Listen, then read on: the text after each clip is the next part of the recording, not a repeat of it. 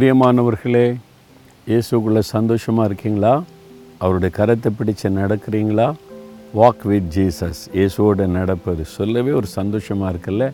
அவரோடு நான் நடக்கிறேன்னு சொல்லி அவரோடு கூட நடந்தாலும் இன்னும் இது போக மாட்டேங்குது, அது போக மாட்டேங்குது, இன்னும் இந்த கவலை, பாரம், இந்த மாதிரி காரியம்லாம் இருக்குது அப்படி சொல்கிறீங்களா? சில காரியம், சில சுபாவங்கள், சில நம்முடைய பாதிக்கிற சில விஷயங்கள் இதை ஒட்டிக்கிட்டே இருக்குல்ல. அதுக்கு முடிவை உண்டாக்கணும். அது எப்போ தெரியுமா முடிவடையும்? ரெண்டு கொரிந்தியர் ஐந்து பதினேழில் வசனம் சொல்லுது, ஒருவன் கிறிஸ்துவுக்குள் இருந்தால் புது சிருஷ்டியாக இருக்கிறான், பழையவுகள் ஒளிந்து போயின, எல்லாம் புதிதாயின.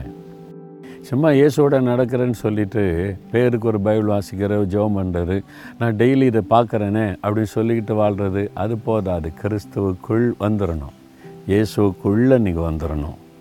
அப்போ அவருக்குள்ளே நீங்கள் வந்துடணும், அவருக்குள்ளே உங்களை ஒப்பு கொடுத்துடணும். அப்போ அவருக்குள்ளே நீங்கள் வந்துட்டால் அவர் உங்களுக்குள்ளே வந்துடுவார். நாம் அவருக்குள்ளும் அவர் நமக்குள்ளும், அதுதான் கிறிஸ்தவ வாழ்க்கை. நீங்கள் எங்கே இருக்கிறீங்க? நான் இயேசுக்குள்ளே இருக்கிறேன். இயேசு எங்கே இருக்கிறாரு? இயேசு எனக்குள்ளே இருக்கிறார். நான் அவருக்குள்ளும் அவர் எனக்குள்ளும் இருக்கிறார். அப்படி கிறிஸ்துவுக்குள்ளே நம்ம வந்துட்டால் பழசெல்லாம் ஒழிஞ்சு போயிடுமா? கோபம், பெருமை, எரிச்சல், பழைய பாவ காரியம், புறங்கூறுறது எல்லாம் ஒழிஞ்சிடும். எல்லாம் புதிதாய் மாறி சுபாவங்கள் மாறிடும், குணங்கள் மாறிடும், பேச்சு மாறிடும், நடை, உடை, பாவனை மாறிடும், எல்லாம் புதுசாகிடும். என்னடா நீ புதுசாக பார்க்க இருக்கிற, நீ இன்னும் முன்னால் இந்த மாதிரி இருக்க மாட்டே, இப்போ எப்படி இருக்கிற, எப்படி இப்படி மாறினா அப்படின்னு கேட்டால், எனக்குள்ளே ஒருத்தர் வந்துட்டார். யார் அவர்? இயேசு. அவர் எனக்குள்ளே வந்த உடனே எனக்குள்ளே மாற்றம் வந்துட்டு, என்னடா சொல்கிற, பக்தியாக இருந்தால் ஏதோ சாமி கும்பிடுவான், பக்தியாக இருப்பாங்க, அவ்வளோதான். அது வெளியில் சாமி கடவுள்னு கும்பிட்றது. இயேசு அப்படி கிடையாது. அவர் உள்ளுக்குள்ளே வாசம் பண்ணுகிறவர். எனக்குள்ளே வந்துட்டாரா, என்னை மாற்றிட்டார், என் சுபாவம் மாறிட்டு, குணம் மாறிட்டு. அதுதான் கிறிஸ்தவ வாழ்க்கை. அவங்க தான் இயேசுவோட சந்தோஷமாக நடக்க முடியும். அதான் நீங்கள் அறிந்து கொள்ளணும். அதனால் இயேசுக்குள்ளே நீங்கள் இருக்கணும். அந்த தான் கிறிஸ்தவ வாழ்க்கை. ஒருவன் கிறிஸ்துவுக்குள் இருந்தால் பழையவைகள் ஒழிந்து போனது, எல்லாம் புதிதாயிற்று. அதான் ரொம்ப சந்தோஷம். நான் பாருங்களேன், பக்தி உள்ள கிறிஸ்தவனாக இருந்தேன். இயேசு என்னை சுகமாக்கின பிறகு மூணு வருஷம் ஒழுங்காக சர்ச்சுக்கு போவேன், ஜெபம் பண்ணுவேன், அப்போவே நெடுமுழங்கால் நின்று ஜெபிப்பேன், பைபிள் வாசிப்பேன், பக்தியெல்லாம் இருந்துச்சு. ஆனால் இயேசு எனக்கு வெளியில் தான் இருந்தார். அவர் என்னை நேசித்து கொண்டே இருந்தார். இயேசுக்கு உள்ளத்தில் இடம் கொடுக்கலை. மூணு வருஷம் கழித்து ஒரு நாள் ஆண்டு சொன்னார், உனக்கு உள்ளே நான் வரணும் அப்படின்னு சொல்லி.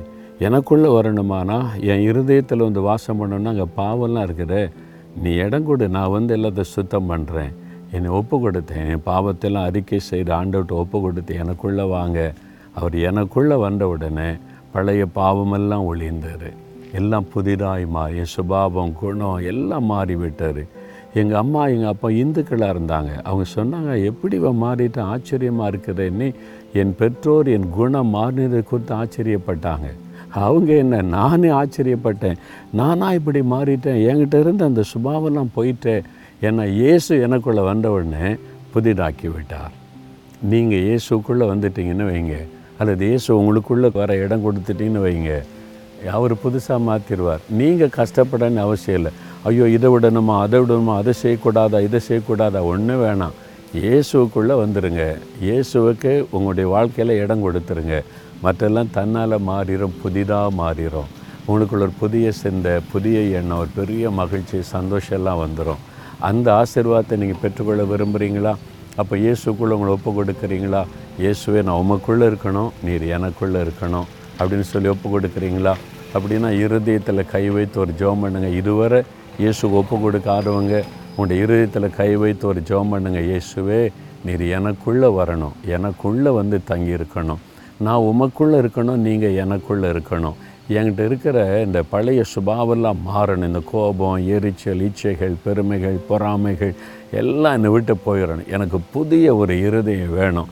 எல்லாத்தையும் நீங்கள் புதிதாக்குகிற தேவன்னு சொல்கிறீங்களே, என்னை புதிதாக்கிறீங்க, அதுக்காக என்னை ஒப்பு கொடுக்குறேன். இன்றையிலிருந்து நான் புது மனுஷனாக, புது மனுஷியாக இருக்கணும். இயேசு கிறிஸ்துவின் நாமத்தில் ஜெபிக்கிறேன். ஆமேன், ஆமேன்.